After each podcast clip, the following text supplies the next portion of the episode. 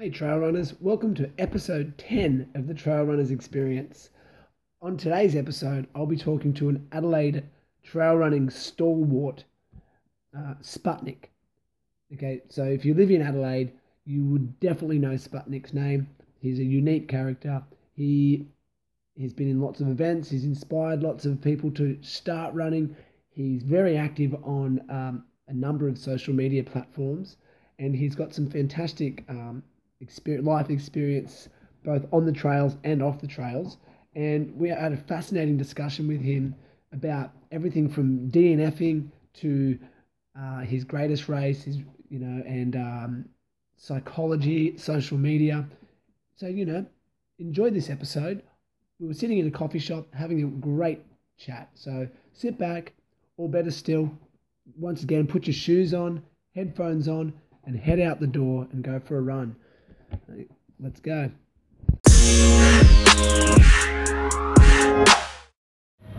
All right, so I'm sitting here with Sputnik, the, not the satellite, but the man.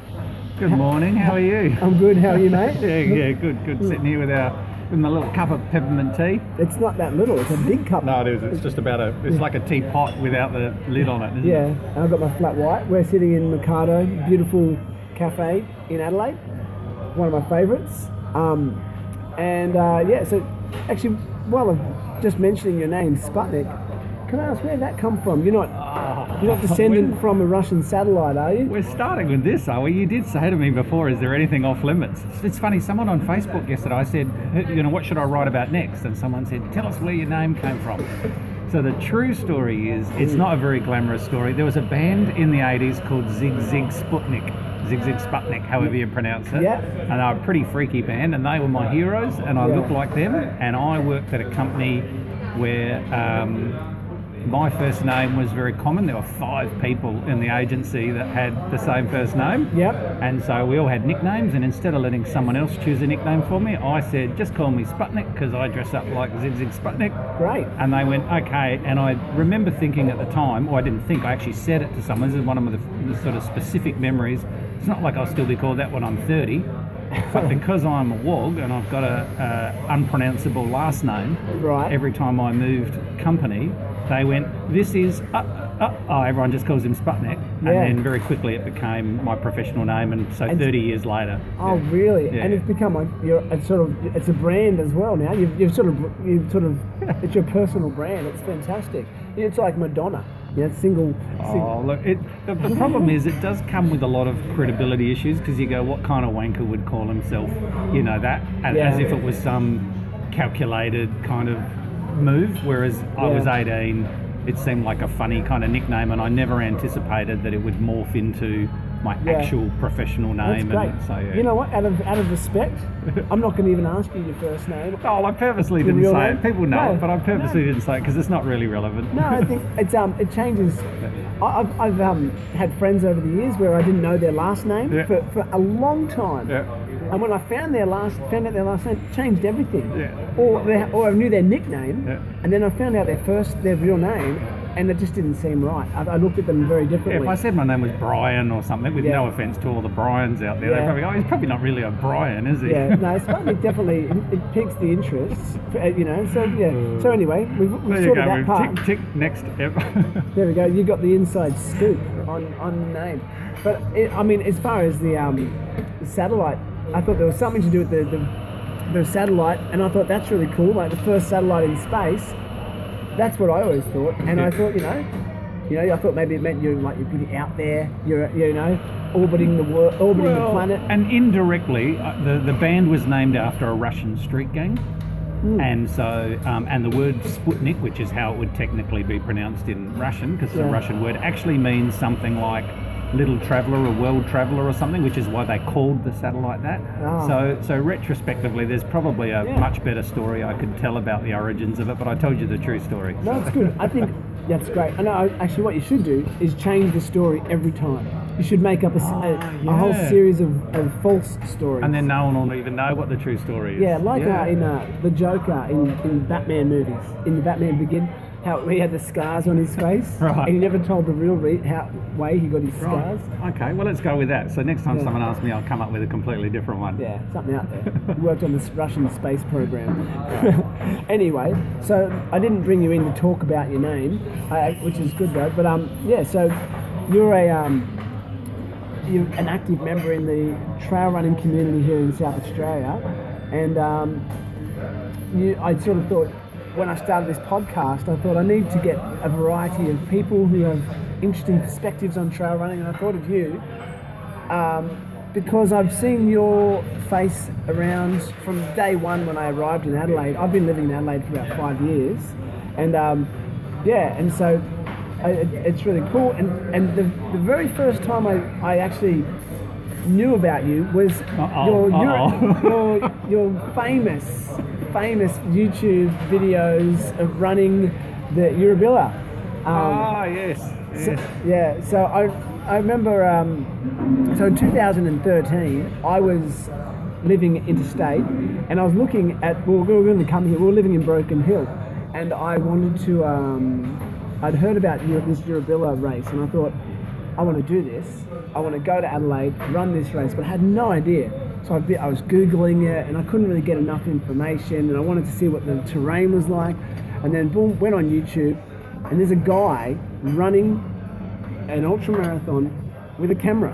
And Filming, I, what a dickhead. yeah, I'd never seen it, and it um ended up becoming quite a um for me. I learned a lot from it. You probably don't think much Yeah, of it. I'll, I'll take that as a claim to fame. I've taught you everything you know about running. Everything I know. I, actually, just this morning I, I looked it up again. Just one of the, the one you did in 2011, I think. yep, yep. And um, I, yeah, it was good. I think it sort of um, was a really good insight into. I mean, you're always very honest in your videos, and I think you're always very honest in everything you Yeah. do. But um, so can you like maybe explain what, what's why did you start sharing stuff like that? Yeah, know? no, that's an e- that's an easy one because I think um, I think I'm I'm very outspoken and very visible, and you know I pop my head up and bloody loudmouth about everything. But the the origins for a lot of this was in 2010. I came back to Australia after living in Cambodia. Um, my staff gave me a going away photo and I was about four times the size of most of them because obviously the little Cambodian people are Yeah. shorter and thinner as a general rule, and I was not short and I certainly wasn't thin, so I had to try and think of something. I wanted to try and get a bit fit and lose weight. Yeah. So I signed up for the New York Marathon. I'd known someone a few years earlier who had done that. It had always piqued my interest. I'd always been a bit of a jogger, you know, not a runner, but a you know a little plodder. Um, but I knew that I needed something exciting to aim for, so I signed up for New York. And of course, the way I got in was through a charity entry. You know, you've got to raise money for Yeah. what is now the Little Heroes Foundation. And so uh, I thought, right, how am I going to raise money? And I had a pretty good network, but I didn't actually. I'm not a great fundraiser. I don't, you know, I'm not going to go and do a sausage sizzle or bake lamingtons or something. And I worked out that because my background's in marketing, advertising, making TV commercials and stuff, I worked out that if I did little videos while I was training, maybe people would feel more connected with what I was doing. Yeah. And no one was. It sounds really obvious now. Everyone goes, "Oh, you're doing a video while you're running." Every man and his dog does that, and there's Exactly. gimbals and there's fancy phones and all this sort of stuff. Oh, the production quality is, is amazing these But, days. Yeah. but back back then, I don't even know if GoPros were around when I started doing it. So No. back then, there weren't, wasn't really anyone stupid enough to do it. People who could film couldn't run, and people who could run didn't sort of waste time filming. yeah. So I started doing these little blogs going, oh, I'm out here doing my little, you know, training run. So if you can give some money, that'd be great.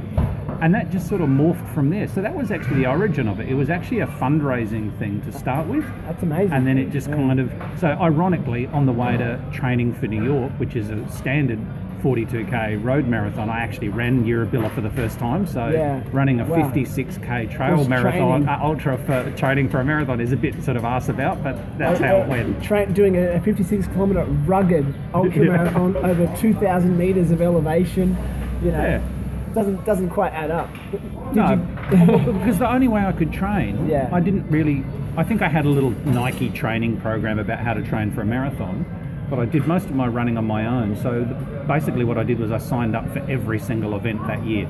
Yeah. So um, Trail Running SA didn't exist yet, but it was Yeah. a part of um, SARC, the, the Road Runners Club. Yeah. So they had an event on every, you know, two, three, four weeks, whatever it was. They had social runs. So I literally just turned up to everything, and that was my way of staying motivated. It's really cool. And I mean, even back then, there was basically one trail event in in Adelaide, in the Adelaide area, and it was it was the Yurrebilla Run.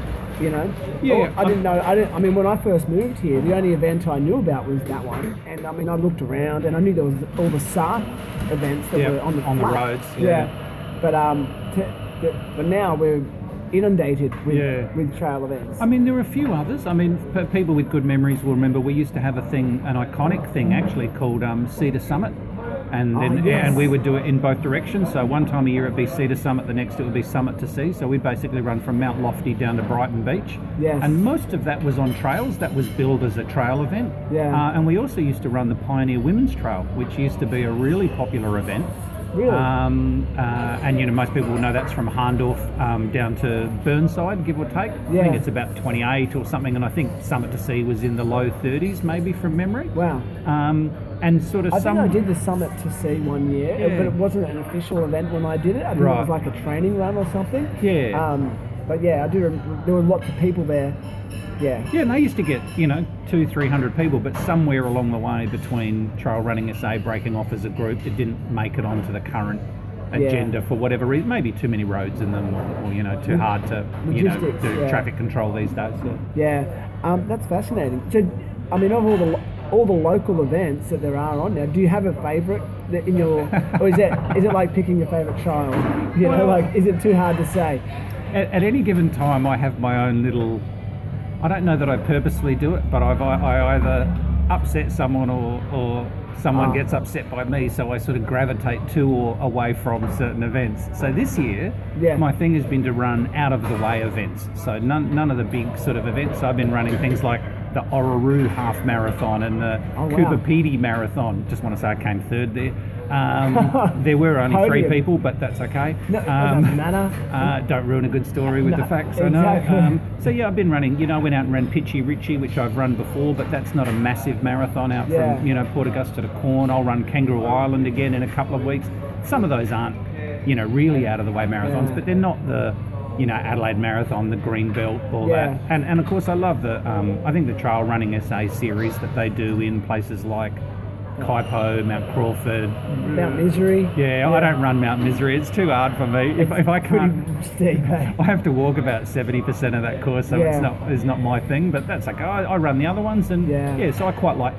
I, I mean, as a general rule, running with a thousand people on a trail probably logically isn't the thing that I love doing the most. But they have such a great spirit and such a great sense of community. It is a nice chance for me to get Yeah. out there and see a few people and Oh, say hello. I think it's amazing what they've done. Yeah. You know, and they they are really um, like environmentally aware, and I, I do I appreciate that.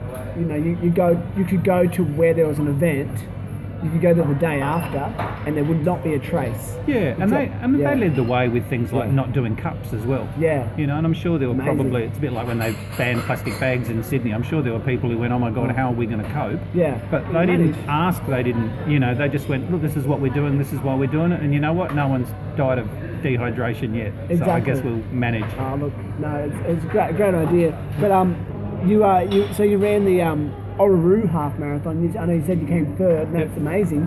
So that I do I do know my geography a little bit. So what, like, what was out there? What was it like? I'm interested. So Orroroo was a half marathon. The one I came Ah. third in was a full marathon out at Coober Pedy. Oh, that would have been So yeah, wild. yeah. I actually got I got to the start line of that one and I saw there was only one other bloke and one uh, woman who was running. Yeah. And I thought, hang on a minute, I'm a chance to come first in the blokes here. And I said to the bloke, Yeah. I said, uh, I was trying to sound him out. You know, he looked pretty fit, but I was trying to sound him out. And I said, uh, Have you run uh, many marathons before? And he said, No, I've never run a marathon. I thought, Oh, fuck, Oh, I'm a chance this, here. yeah. And then he said, Well, not on its own anyway. And I went, oh, are you an Iron Man? And he went, yeah. And I went, oh, I'm fucked. Smart ass. What a smart ass. And sure enough, you know, he was like, Yeah. I think I was on my second lap, and you know, he was like, I'm having a cup of tea or something like that. Ah. so um, the, so the ans- landscape would have been amazing.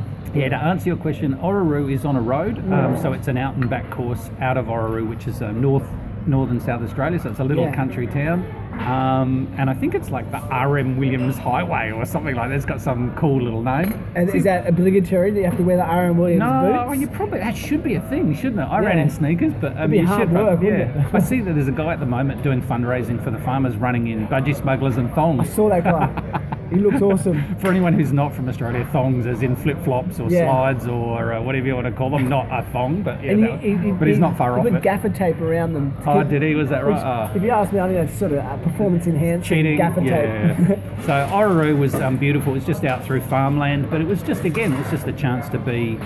Those little community events aren't about making money or uh, you know, there's no agenda. They just try and bring people into the community so that you buy a Yeah. pie at the shop afterwards, and they have a, a good weekend at the pie shop, or you buy a you know Gatorade at the servo or something like that. It's, it So- is good for tourism. You know, Yeah. You- I think any event like that is, um, you know, the big city events. They must like Sydney and. I mean, Adelaide's getting there with the marathon. I don't want to go into the politics, uh, but I mean, you know, like there's some big, the big city Yeah, yeah. marathons generally will bring in huge amounts of Yeah. tourism. And I'm, um, I'm not sure that Orroroo brought in a massive amount of No. tourism, but there were probably a Couple I don't know, dollars. 30 or 40 of us there that wouldn't have been there otherwise on that weekend. And same Yeah. with Coober Pedy. I stayed there for, I don't know, maybe four days, and I went on a flight over Lake Eyre, and you know, I stayed wow. in the caravan park. I went to the pizza shop quite a few times. So It's a know. great um runcation, as they call it. Yeah. You know, yeah. I mean, I I recently, well, in uh, April, we went. I went on a kind of a runcation with my family. We went to um to Brighton. I did Buffalo Oh yeah, nice. Yeah, I mean, it's such a beautiful, beautiful little town, Bright, Yeah. and it's in in uh, autumn, so all the leaves are changing. This alpine town. We, oh, it's, we, my wife and I, we just we saw the. As soon as we drove into the town, we're like, oh, let's go and look at property about. But there's too many zeros on the Yeah, ends of right. the, you know, a few too many zeros. But just beautiful, absolutely. And like the race, I mean, race is brutally hard, but you know, I got through it, and um, so, but just, and then we spent after the race, um, like we spent a week there, just hanging out in the local area, doing some sightseeing, and the kids loved it, and just because it was, you know, just different to here, and so lovely, and you know, uh, very touristy in a lot of ways around there, but just some of the little villages and stuff Yeah. nearby, they're just beautiful. And, and, and I think for me, that's probably been the most unexpected but the greatest joy that running and trail running has given me is that it's helped me discover places that I would never have discovered. You know, like on your own, you might have been, you might just never have known they existed, or you might not have felt, felt comfortable running in certain places. You know, you might not know where the trail goes, Yeah. but you turn up on a Saturday morning to a social run, Yeah. and they go, right, we're running in, I don't know, Cox's Scrub or somewhere. You go, where the hell is that? But you look it up, you Yeah. turn up, and then you don't have to try too hard to think. You know, you just turn up, run with a few people, but then you've yeah. ticked a new box and you've you know discovered a new place, and then you take your friends back there sometime, and you know, and I wouldn't, you know, Coober Pedy isn't exactly the. I mean, it's the opal mining capital of the world, but it's not exactly a tourist mecca in a lot of ways. It's Yeah. basically there because of opals, and you stop there on the way to Uluru. yeah. But I spent because I went up there. I thought, oh, I'll spend some time. So I ended up, you know, doing all this exploring and adventuring and finding a few other trails, and you know, I had a great time. And that and that's all built around the fact that you know I went up there for a run. Yeah, it's incredible. I um, no, I think it's it's a fantastic thing. Um, I, going back a little bit, I wanted to ask you. So you spent some time in Cambodia. Yep, Can yep. can uh, tell me a little bit about that? Uh, look, I mean, I. Is it for work? Yeah, yeah, yeah. My Yeah. so my background is in marketing, and uh, I had a contact over there. Uh, The story's long, but I'll give you the short version. Who, who, you know, offered me some work over there. Yeah. I went over as a, um, and I was just ready for a change, basically. So I went over there in a fairly low position, Yeah. uh, just as a copywriter. And uh, I'd been there for about two weeks, and the general manager resigned, and Yeah. they said, "Well, do you want that job?" And I went, "Oh, yeah, okay." So I ended up being 2IC of a agent ad, ad agency over there, advertising things like cigarettes, beer, and skin whitening cream. Oh, Probably not the highlight of my career ethically, but um, Skin you know, was yeah. a was a great uh, experience and learning experience. And I ran a bit over there. There was a Hash House Harriers club over there. uh, I, I've, I have 101 hash runs under my name. Oh, is that right? I did it in Broken Hill. And, Uh. and what's your hash name? You No, I, well, I don't have a hash name because I'm Ah. Sputnik already. But Yeah. I, I, and I'll be honest with you, I struggle. I don't. I don't know how consistent it is everywhere, but obviously the, the joke is they're not a they're They're- not a running club with a drinking problem. They're a drinking club with a running problem, and I don't Yes. So when it comes to the end I. and you have to actually, you know, Drink. a beer out of a little Yeah. silver bowl or whatever, Yeah. that caused me a little bit of angst because there's a little bit of pressure. I mean, not that I felt Yeah. I was never going to have a drink, but um, so that part of the culture doesn't. I don't love it, and it's a bit 70s for me in terms of how they they've, they've, speak about certain subjects, and I'll they go can out. be quite racist and quite chauvinistic. yeah, yeah, that's, the- probably where yeah. I'm headed. Yeah, and maybe that's maybe that's changing, you know, with the times. But ten years ago in Cambodia, it wasn't great. So yeah, I think it's look. I got a lot out of my time doing hash house harriers because I had been I had a break from running for Yeah. some time, and I um when I was living in Broken Hill, and I joined the group there just to get back into running, and yeah, and I mean I, at the time I was still drinking, and I um yeah, it becomes it does become a bit more about the drinking. But Yeah. what was happening, I was starting to go, oh, that's right, I'm a pretty good runner. I forgot, and I started, um, so I started training from week to week, Right. and then I started, and then it became more about the running and less about the drinking. And then I that's because I, I credit Hash House Harriers with get me getting right back into Oh, running wow. and getting and so while I, there was a guy there who had done a he'd done a sub three hour marathon at some point and I got all these ideas I'd run with him and he was still pretty quick and I was like tell and I'd go tell me how to train for a marathon I want to do a marathon and I ended up doing a marathon and then you did you beat him? no, well, no, I did not beat it. I've never gone under three hours. I wish, but um, yeah, but no, it was um, so yeah, but you know, fast forward a few years, and now I, I also Yeah. I've given up the drink a few a few years ago, and yeah, Well, for, for, for me, the opportunity was in a place like Cambodia, it's really difficult to find safe places to run, Yeah. either because of traffic or if you're, you're running on a trail. Um, quite seriously, you never know if it's been demined properly if you're out in the jungle or in the forest or something. So, Wow. so if you, um, so what you would do is you would meet at two o'clock on a Sunday afternoon at the train station. Yeah. They would pull up with an open bed truck, you know, just a, you know, like a regular freight type truck yeah, yeah, and you would literally just jump in the back and uh, they would drive you off to a random place, you know, maybe an hour or so out of town. You'd go for your little run, they'd have a few drinks, and they'd drive you back to town at the end of it. So, wow, what an amazing experience. yeah, it was good fun. Yeah, I, we did a um a on my honeymoon. My wife and I did it when we were in Bali, and we did a hash run. Oh, you romantic, you. I'll take you on a hash house run for our honeymoon. She loved it. No, we we done it before, and it was it was in um Ubud. Oh, yeah, yeah, Ubud, In, and it was we're running. It was an amazing run. I mean, it got wild. Yeah. I'm not afterwards. The the drinking was insane, you know, and I I, I regret. I mean, it was fun. I'm not going to lie, but I mean, I tell you what, I hung over for like two days, but uh, I don't. But the run was really interesting because we um. You know, running across the rice fields, Yep. and, and you know, I love all that. We had to swim across a, a Oh, a river or a stream or something? Yeah, it was quite deep and it was flowing fairly quickly, and it was very dirty. Yeah. and so keeping the head above water, I didn't want to. So you know, but no, pretty pretty amazing. But yeah, interesting culture of the uh, the hash culture, yeah. and um, but you know, so but yeah, So that was so that was and that was my Cambodian experience. I did Yeah. that for a while. I ran a little bit while I was over there, but not much. I mean, obviously it's about a thousand degrees and you know humid and you Yeah. know wet season. Everything's underwater, so Yeah. it can be a little bit tricky. But um, and that's why when I did get back, I thought, what can I do to get fit? And I'd sort of been dicking around doing a little bit of running, and that's why it was. So that was sort of the start of my proper Journey? running journey. Yeah. Yeah, I'd done bits and pieces. So how long ago was that? so that was uh, I went over at the end of 2008 and came back at the start of 2010. Yeah, cool. Yeah. Oh, you were there and for so a couple of 2010 years. was when I yeah so I signed up did the New York Marathon in 2010. Yeah. And to start with, I thought I would probably go on and you know, run Chicago and Paris and Berlin and do all those big city ones. Yeah. But because I fell in love with trail running along the way, Yeah. that, that plan kind of went out the window. And You that's less not to desire, say, don't yeah. you? I mean, that's not to say I wouldn't. I mean, I signed up for Berlin a few years ago. In Yeah. 2015, I signed, up, signed up for Berlin, but then I got into the Big Sur Marathon over on the California oh, coast that'd be amazing. and uh, I had to decide whether I did both of them or one or the other. And originally I thought, oh, maybe I could do Berlin and then swing around and you know go and Yeah. do that one. But I ended up road tripping through America and doing the Big Sur Marathon instead. And that's probably almost my perfect kind of type of marathon. I think there's maybe four thousand or something. It's not huge.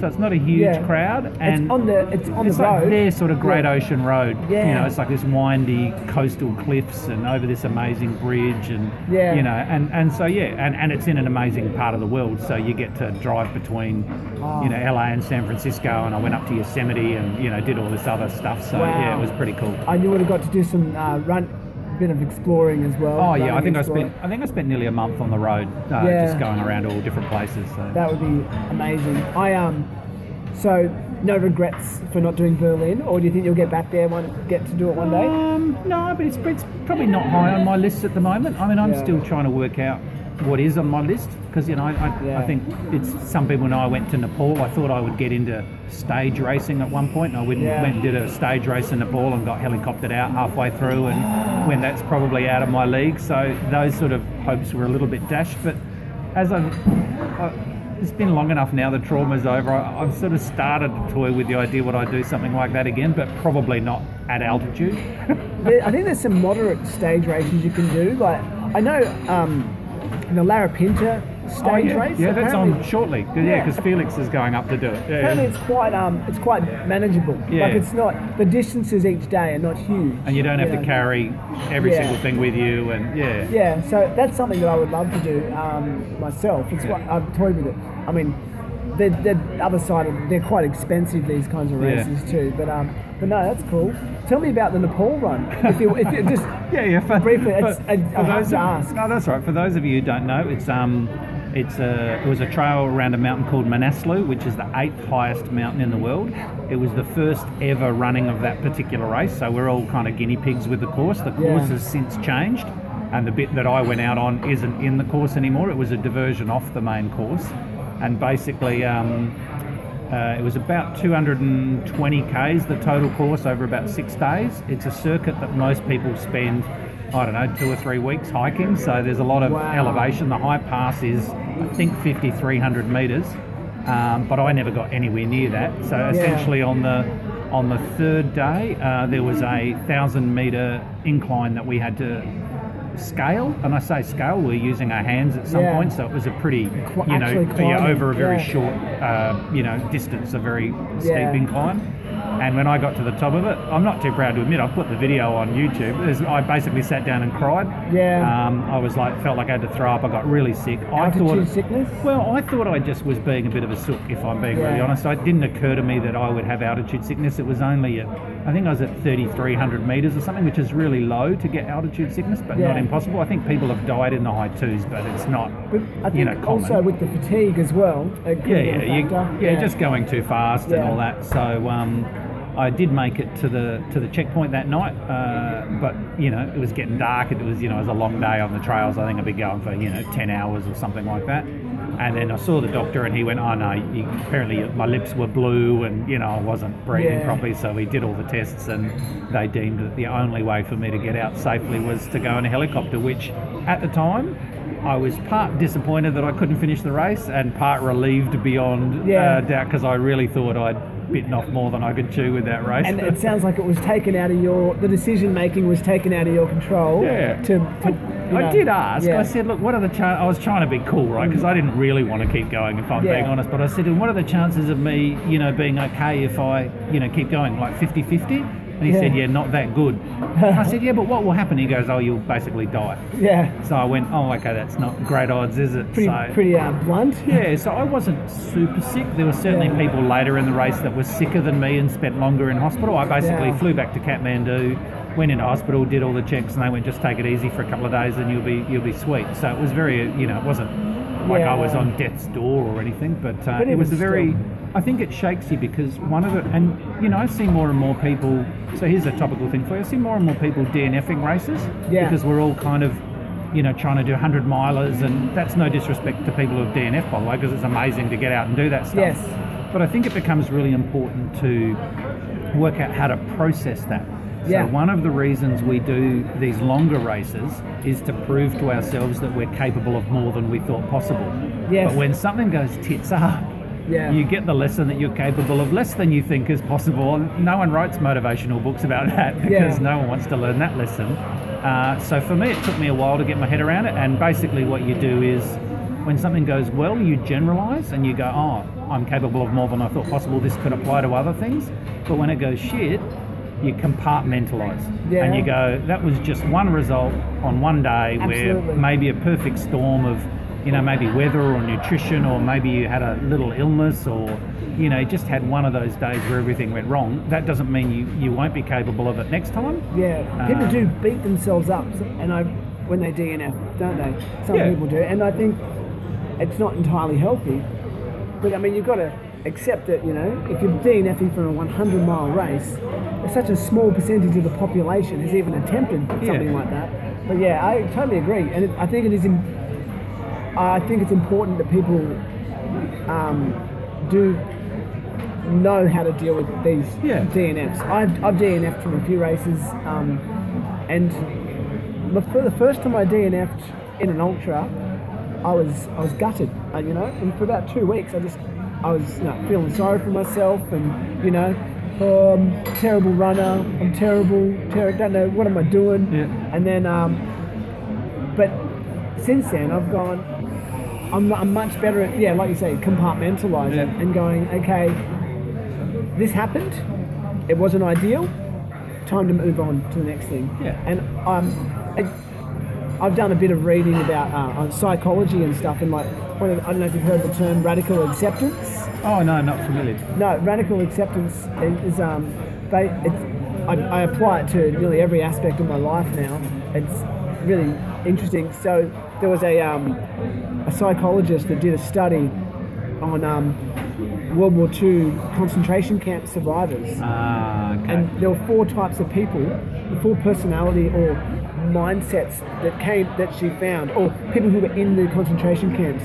There were those that couldn't accept that they were in the concentration camp and would fight back and end up with a bullet. And then there were those that couldn't accept and um, they mo- didn't do anything about it, but just perished through misery. Misery, yeah. yeah. Then there was those, the ones that survived to a ripe old age. I, I forget one of, there was the third one I can't remember, but the fourth, and the most successful ones were the ones that went, this sucks, but this is where I am. this is where I am. I'm going to move on and take one day at a time and just radical. And so they call it radically accept. Basically, it is the shit happens philosophy on life. Yep. Shit happens. Shit's happening, it doesn't mean it's going to keep happening forever. well, you know? radical acceptance sounds much nicer than the shit happens philosophy, though, yeah, doesn't it? I don't know. Shit happens philosophy sounds like fun. There you go. Now I've got to put the explicit thing That's it. Yeah. oh, I ruined that already. I dropped one before. Sorry about that. No, but um, that's that's how I. Um, so I had a DNF in January. I did the um, the 50k on the track at Santos Stadium Oh, yeah, yeah. in summer. And look, I thought I, I went in with the wrong mindset.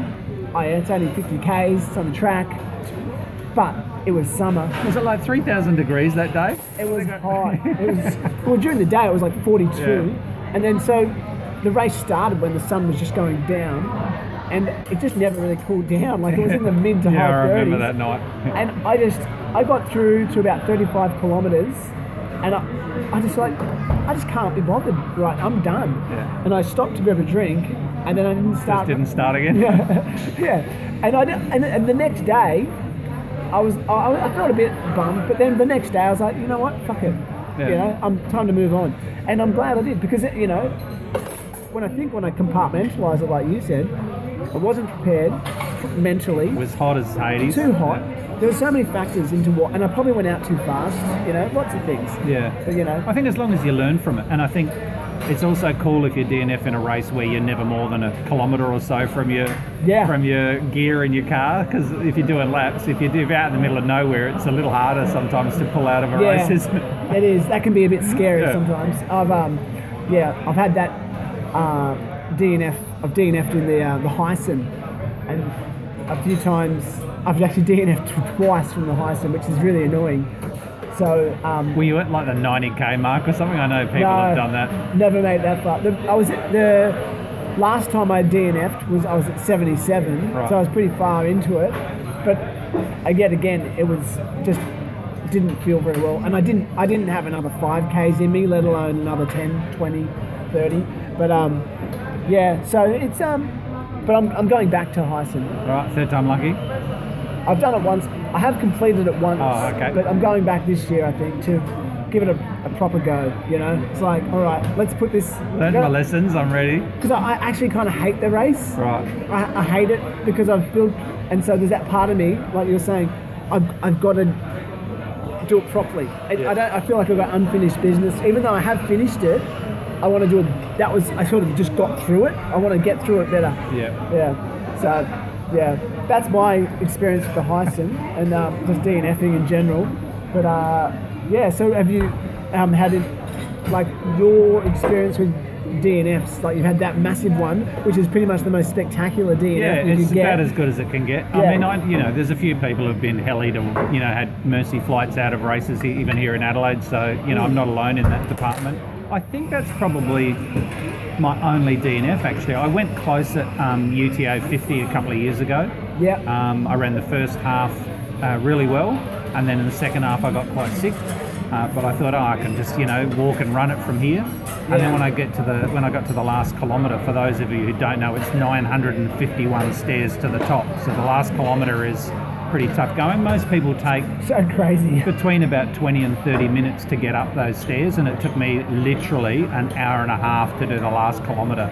That's a um, slow I. I actually just could not physically Yeah. get up them, so I would do like five stairs and then stop and have a rest and then do two stairs and five stairs and I ended up on a drip for a couple of hours in the medi tent afterwards and couldn't stand up and couldn't eat for a day and so yeah I was pretty crooked that one but you know I did finish I don't know if well and I probably didn't have much choice I was at the bottom of 900 951 stairs What are you going to do? They're Yeah. going to have to walk you up anyway.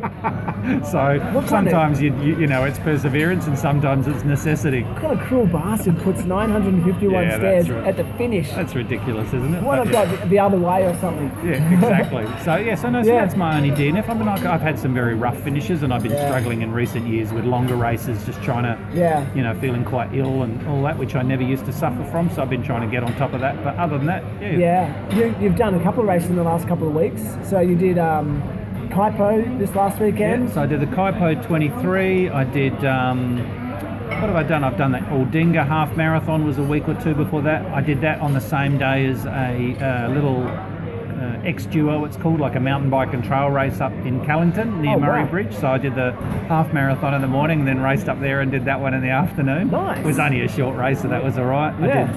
And yeah, so since June I've done Coober Pedy Marathon, uh, Pichi Richi Marathon, Aldinga Half, Kuitpo 23, Sturt Gorge 19.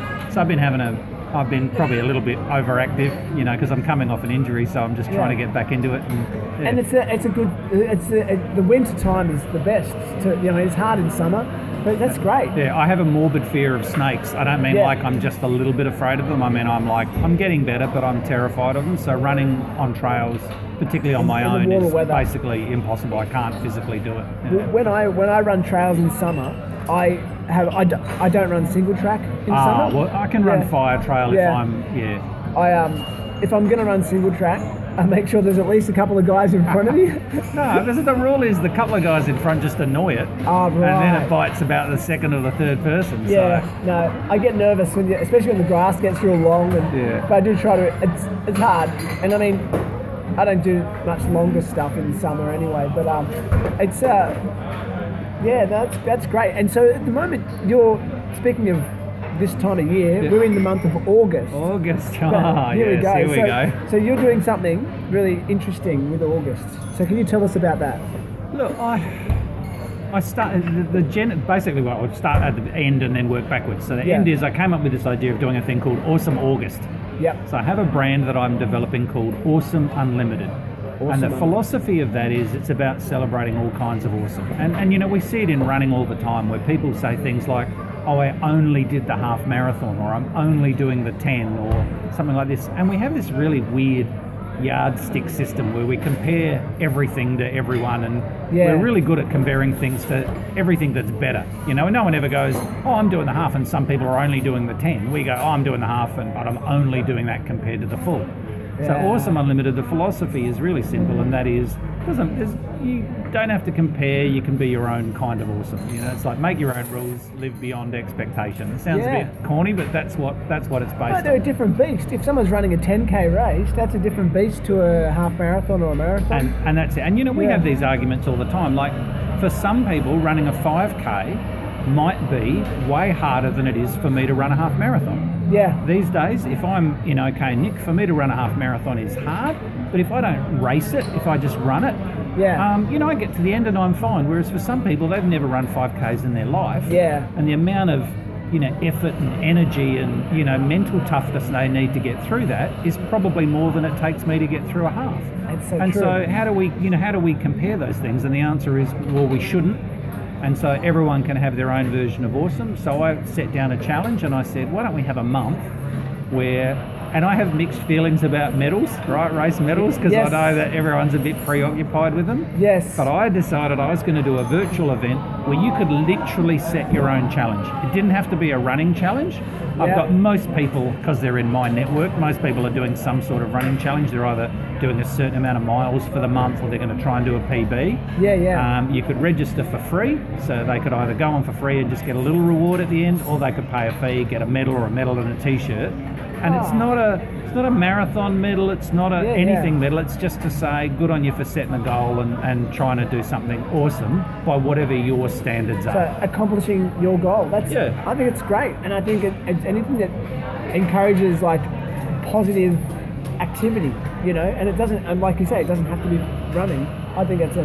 Yeah, I've got people who are Yeah. swimming. I've got someone who's sleeping. They're doing the sleep challenge because they've been really struggling having proper sleep patterns and everything. So that that's their challenge. I go, oh, geez, I'd ace that one, I reckon. But That's great. um, but you know, I, I've I could have a crack at that. I've got, a, I've got three children. Maybe you should get them to little. do the challenge. No, yeah, you, yeah, I know. I- but um, no, that's great. Um, And I think, and I think probably the one thing I'll add is that when I started that challenge, it was pretty terrifying because I thought, what if no one gives a shit? What if no one does it, and I'm just left standing there doing this thing by myself? And and probably one of the lessons that I learned is there's not a million people doing this challenge yet, right? I mean, Yeah. I won't say how many there are. That's no neither Yeah. here nor there. But I've had two people now. One just yesterday emailed me saying, "Hey, I just want to let you know I'm a cancer survivor. I'm just recovering from cancer treatment, and your challenge, you know, gave me a little bit of inspiration to go out and do something this month and try and get back into being active. And I've got to be a little bit careful because I'm still recovering and stuff." Yeah. And I went. And, So, and I'm not, I'm not big noting, but. I go, if I if I only had one person doing the challenge, but it was that person, then it would be worthwhile. And it reminds us that everyone's got their own little journey and Yeah. challenge, and you know. man, that gave me chills. That's yeah, it was yeah, it was pretty beautiful. cool when I got it, and I love that people take the time to share those stories. Yeah, as well, and. I think that's one of the best things about social media in general is that, I mean, people rag on social media, oh, this is so negative and this and that, but it's not all, like, it's what, it's the experience that you choose to have with it. I have my whole, like, experience on social media now. I do two things on social media. I promote my coaching business. Yep.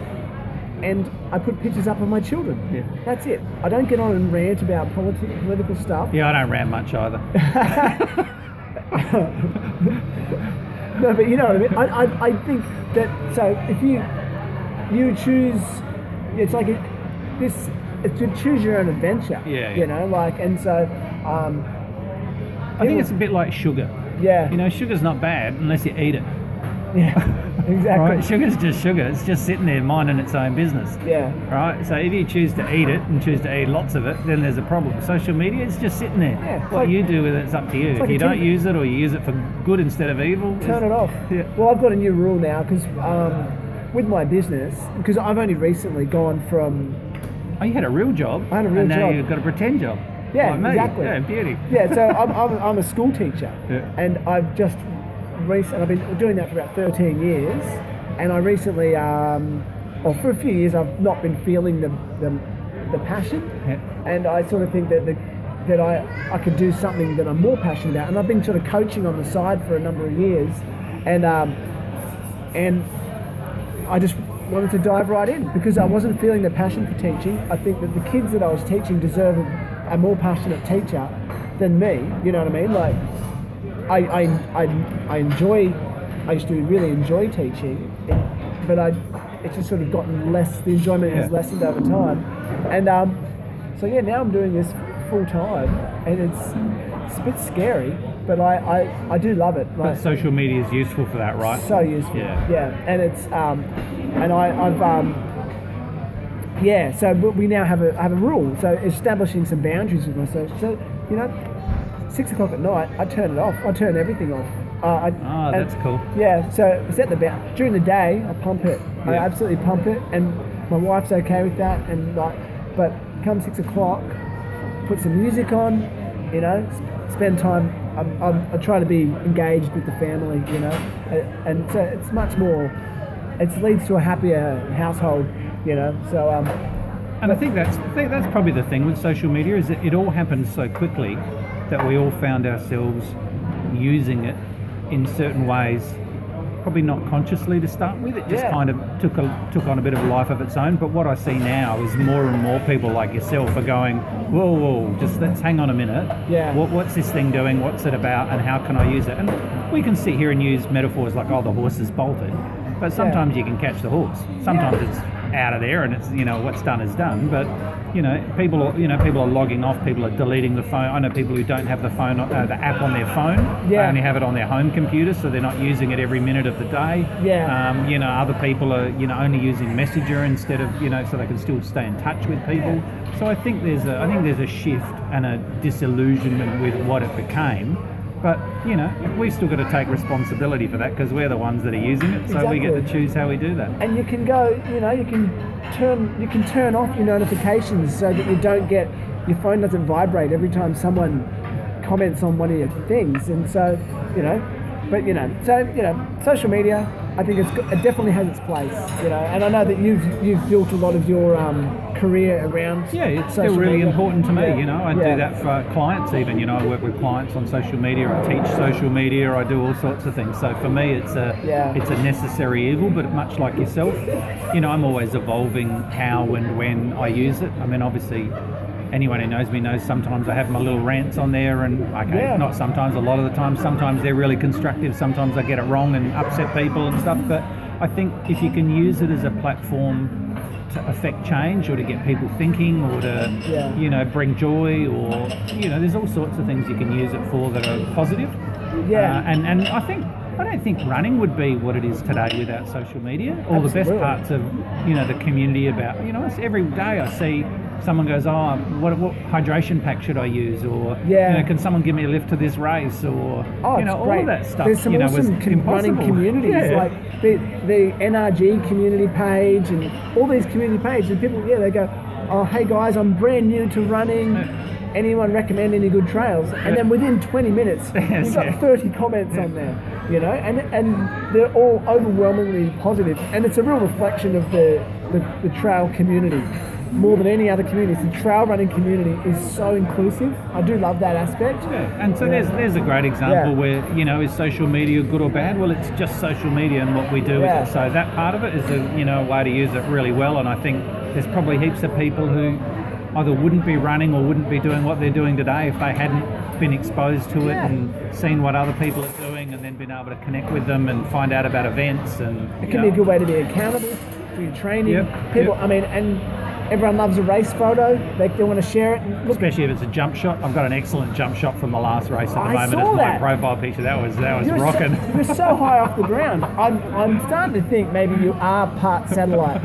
that was that was like my proud. I said to someone on uh, Instagram, I'm going to retire from jump shots because there's just no way I can, Yeah. you know, literally top that one. Do you now. know Kate Kate Corner. Yeah, yeah, yeah, yeah. Yeah, So she's pretty good on the jump yeah. shot as well. Yeah, she did a she did a good jump shot that day. In fact, I finished that race with her. I managed to catch her up Oh, about really? a kilometre from the end, so we crossed the finish line literally together. But Yeah. I did outdo her on the jump shot. Oh wow! and, and you take a lot of photos as well. Um, Yeah, you're if a I'm not photographer. well, if I'm Yeah. not if I'm not running, I'll often come out and take photos. And if I am running, I'll try and take a little camera with me, not my good camera, but Yeah. a little one, and, and take photos as I- as I go. But you see, there's a, there's an agenda to that. So Yeah. if the photos are shit, I can say, well, I was running at the time. Yeah. And if I have a shit run, it's I go, oh, it's because I was out there taking photos. So I, I, I've got a Well played. good, good rationale there. Yeah, no, that's awesome, man. Um, so you we're up to what's today? The 10th of August today, I believe, or is it the 11th? I don't know. It's one of those. What are we up to? No, tenth today. Yep. 10th today. Yep. So Confirmation. We've got- Good to see we're both uh, on on point with what date it is. yeah, that's rare. But um, so you've got um, we've got three more weeks of awesome August. Yeah. And so um, if people want to, let's say people don't follow you, what can they do to get involved with awesome August? Yeah, cool. Well, I mean, I'm pretty easy to find on uh, Facebook, just under Sputnik. There is a Russian news outlet called Sputnik. Don't get me mixed up with it. Of course there is. or you can just go through to the website, which is sputniksays.com, and Yeah. all the information's on there. I haven't actually shut. Uh, it's you know all about being unlimited, so I haven't Yeah. actually wasn't limited to signing up before the month. If people still think they Yeah. can have an awesome second half of the month, Yeah. uh, there's still some free entries left. It is limited because I can't kind of have a million people and be sending everyone things Yeah. off uh, but they can still sign up. And even if you don't sign up to the chat, I mean, I love it when people sign up because it helps build that community. But even if people don't sign up and they just take on their own personal little challenge and you know put a hashtag on Instagram, I'll find you and give you Yeah. a little you know rev up. And I, and what I have been doing is I have been sending emails out to the people who are signed up and just kind of. I don't know if I'm coaching. That sounds a bit Yeah. wanky, probably, but you know, just giving them a rev up, make checking in, making sure they're doing all right, telling them how I'm doing because I'm doing my own Yeah. challenge. Uh, oh, what's your challenge? You want to share it with us? yeah, my challenge. Oh, it's and, and people are going to laugh, but so I have a. I don't drink, and I have a. I'm an addict, right? So Yeah. I don't talk about that in great detail, but you know I've had troubles with alcohol and all that sort of stuff, and I don't mean like. Oh, now I better explain it. I don't mean I was sleeping on a park bench, but I think Yeah. Australia in particular has a really destructive alcohol culture. I agree. And we applaud it and support it and think it's hilarious, and you know sometimes it is hilarious. Um, so when I'm not drinking, I normally find something to be addicted to. So if you're addicted to something like running, then that's probably a good thing because it's good for you. Yeah. Um, but I can be addicted to energy drinks. I can drink like a liter of energy drink a day. I can literally Wow. be sitting in bed at night having an energy drink before I go to sleep. Wow. So uh, Yeah. I find that very difficult to kick. So I no energy drink and healthy food. I'm trying to lose a few kilos. I won't say exactly how many because if I don't make it, I don't want to feel like a failure. It's all right. Um, but yeah, so I'm 10 days in and I'm doing all right so far. So I've got through the worst of the, the, the withdrawal symptoms. Good on you. But you know, I share those stories with people by email and they seem grateful that I'm being human about how Yeah. hard I'm doing it. Because some days it's not easy when you're feeling a bit buggy and you want to have a Red Bull or something. Yeah, no, that's that's great. I'll keep doing it. I mean, they're not they're, they're not the greatest. They've got a lot of sugar in them and all the other additives. Yeah, a lot of sugar, a lot Yeah. of caffeine, a lot of chemicals. But other than Yeah. that, the water that's in them is probably all right.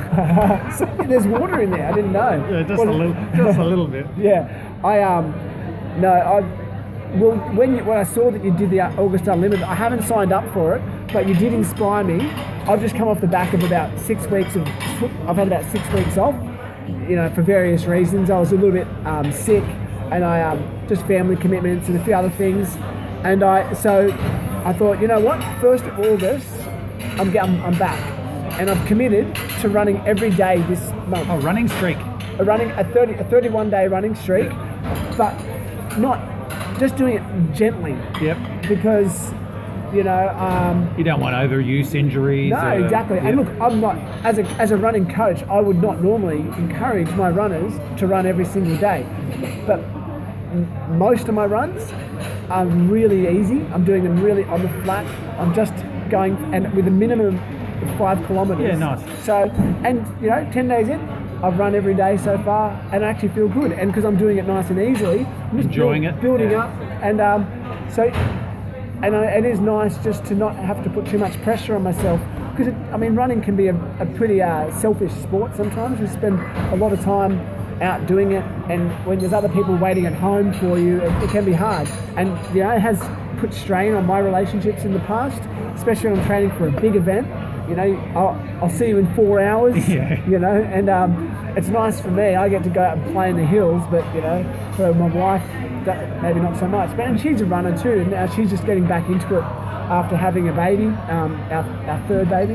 But uh, so you know, it's that's great. No, I'm, I'm loving it. I'm going to keep going with the awesome August. I might have to get on there and uh, and Yeah, sign on, up. get on there, sign up, Get- and I'll on. send you a little Yeah. hell yeah, you're awesome thing at the end of it. I, I did censor that one for you, but um, Yeah. yeah. And look, I think probably what you touch on is I think it's really important that anyone constantly reevaluates what they are and aren't enjoying, Yeah. whether that's running or life in general.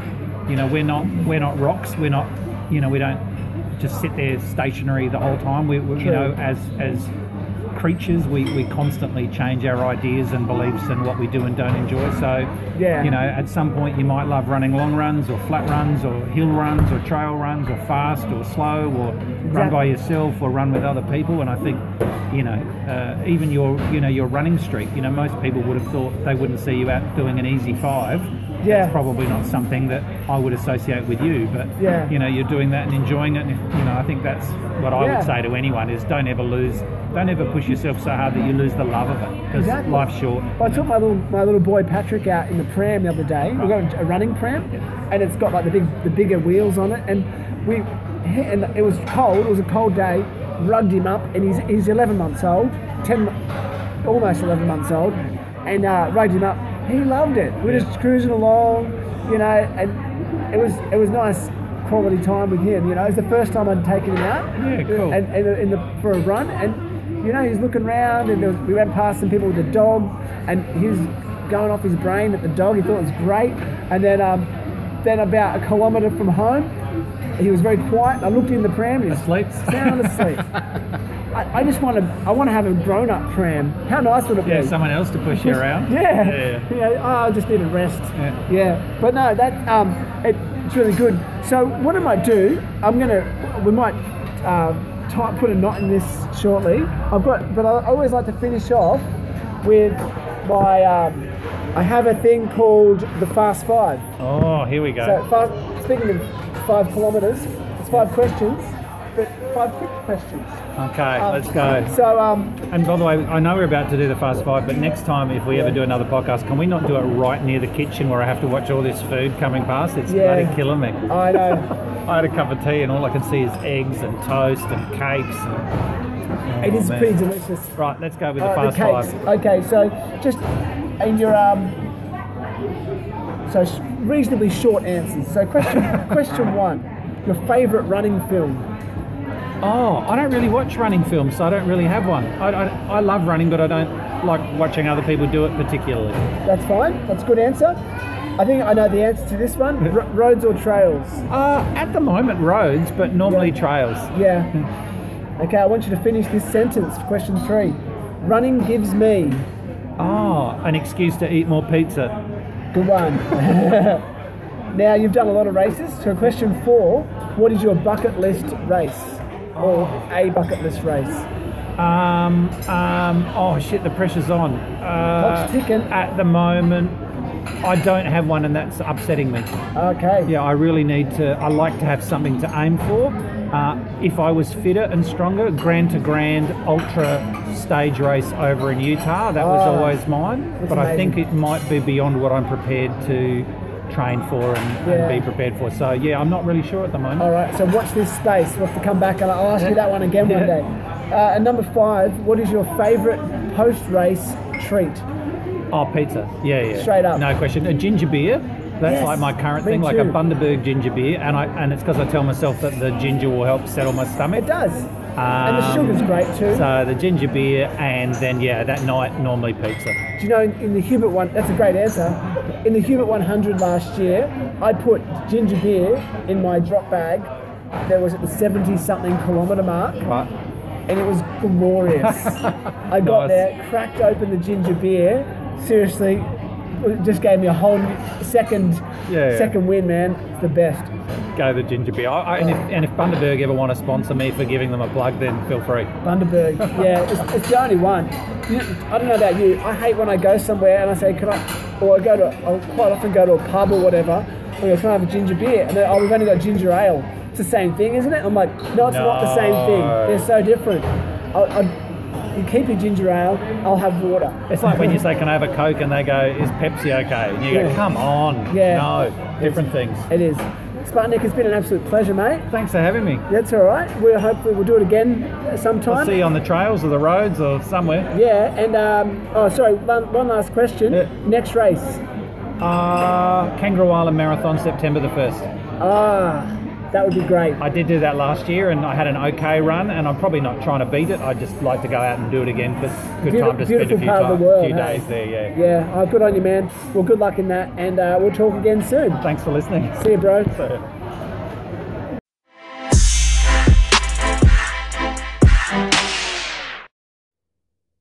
Hey guys, I hope you really enjoyed that episode um, with Sputnik. He's a very interesting man. We had a great chat, and I really, we really hit it off. Um, he had a lot to share, and I hope you learnt something. I certainly did. I always do. Um, yeah. Also, get involved with his uh, awesome August initiative. It's never too. It's not too late yet, and uh, you know, follow Sputnik on social media and you know see what he's got. He's always got something interesting. He's a he's a great photographer and he has great um, photos on his page and he gets around. So yeah, and also don't forget to share these um, travel the trail runners experience with your friends, your family. Um, tell the world. You know, I'm trying to get this out there, and I'll I'll be trying to put out episodes every couple of days, and I hope you guys are enjoying it. So give me some feedback. Tell me what you think. Tell me what you want to hear. I'd love to hear from you. Okay, peace.